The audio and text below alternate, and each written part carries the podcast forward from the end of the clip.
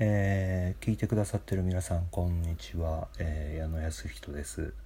2回目の、えー収録になります、えー今日はちょっとうつ病についてちょっと話そうと思います、えーというのもちょっと今日午前中から、えー調子が悪くて今までちょっと休んでたんですけども今8月31日の、えー3時40分ぐらいかな、えーです、えー前回の配信で僕はあの日付勘違いしててあさってって言ってたけど明日から9月ですね。うん、まあ、そんなことはどうでもいいか。えーうつ病について、えー僕は、えーまああのあちこちで、え別にあの普通に隠してないんですが、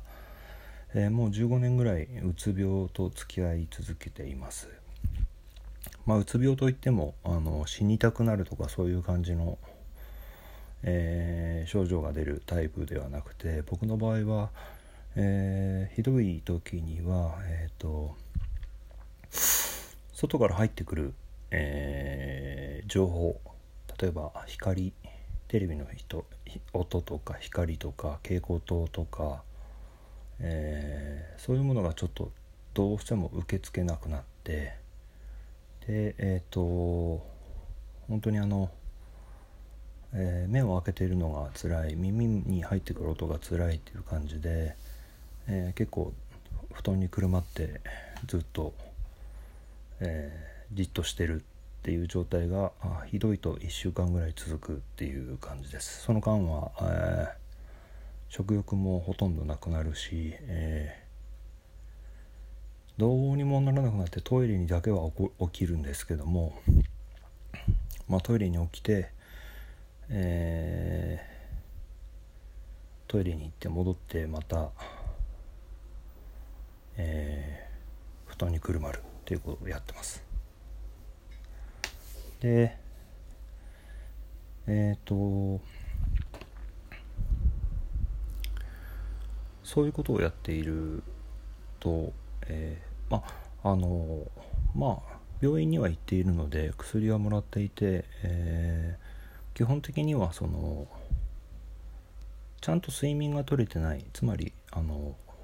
面白いんですけどずっと寝続けちゃうっていうことになるんですけど、えーずっと寝続けてるんだけど、えーきちんと脳が休まっていないということでだからまあちゃんと眠れるように、えー睡眠薬を飲んであとまあ抗うつ剤とかを、え飲んでるんですけどもえっ、とちょっと面白いのが、えそういうふうにそのちゃんと眠れてないんだけど眠っているっていう状態の時に、えー結構ね夢なのか現実なのか不思議な体験をよくするんですね。で面白いのが典型的なのがなんでかわかんないんだけれども、えーすごく昔のえっ、と記憶えー僕はあの子供の頃、えー名古屋に住んでいた時に、えー実家が2階建てで2階の部屋に、えー子供部屋があってそこにいたんですけども、えそこの部屋にいる感覚が目をつぶっているんだけれども見えて感じられるっていうことが起きるんですね、え多いのが。どういうことかというと例えば実際に今いる自分の、え東京の部屋では、え間取りがまあこう、えー寝ているところの僕から見て右手に、え窓があって左手の方にキッチンがあって玄関があってとかそういう間取りなんですけども、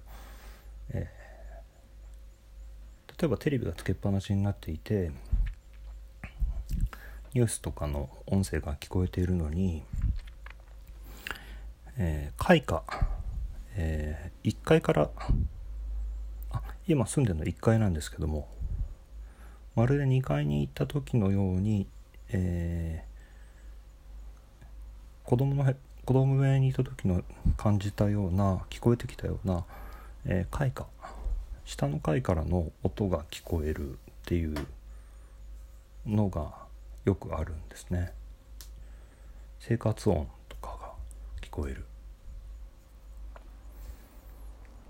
あるいは、えー、目を閉じてるんだけどもどうしても、えー、今住んでる部屋の間取りが思い出せなくて、えー、目をつぶったまま気配を感じると例えば大学の時に住んでいた、えー、アパートの間取りが記憶の中に浮かんで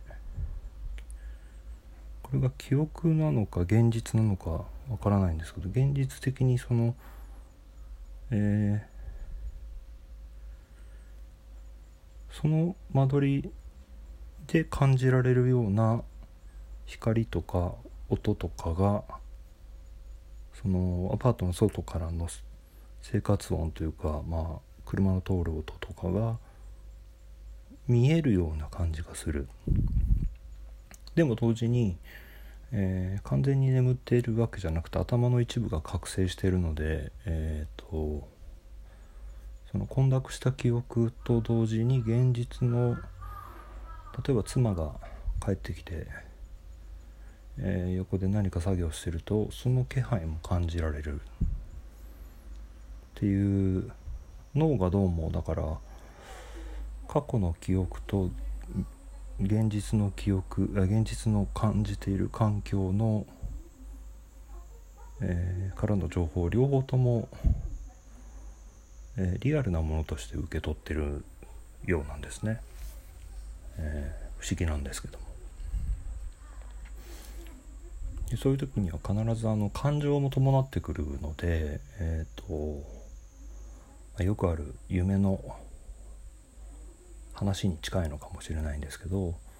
学生時代の時だったりあるいは、えー、高校生とかで受験勉強してる時とかみたいな感じで、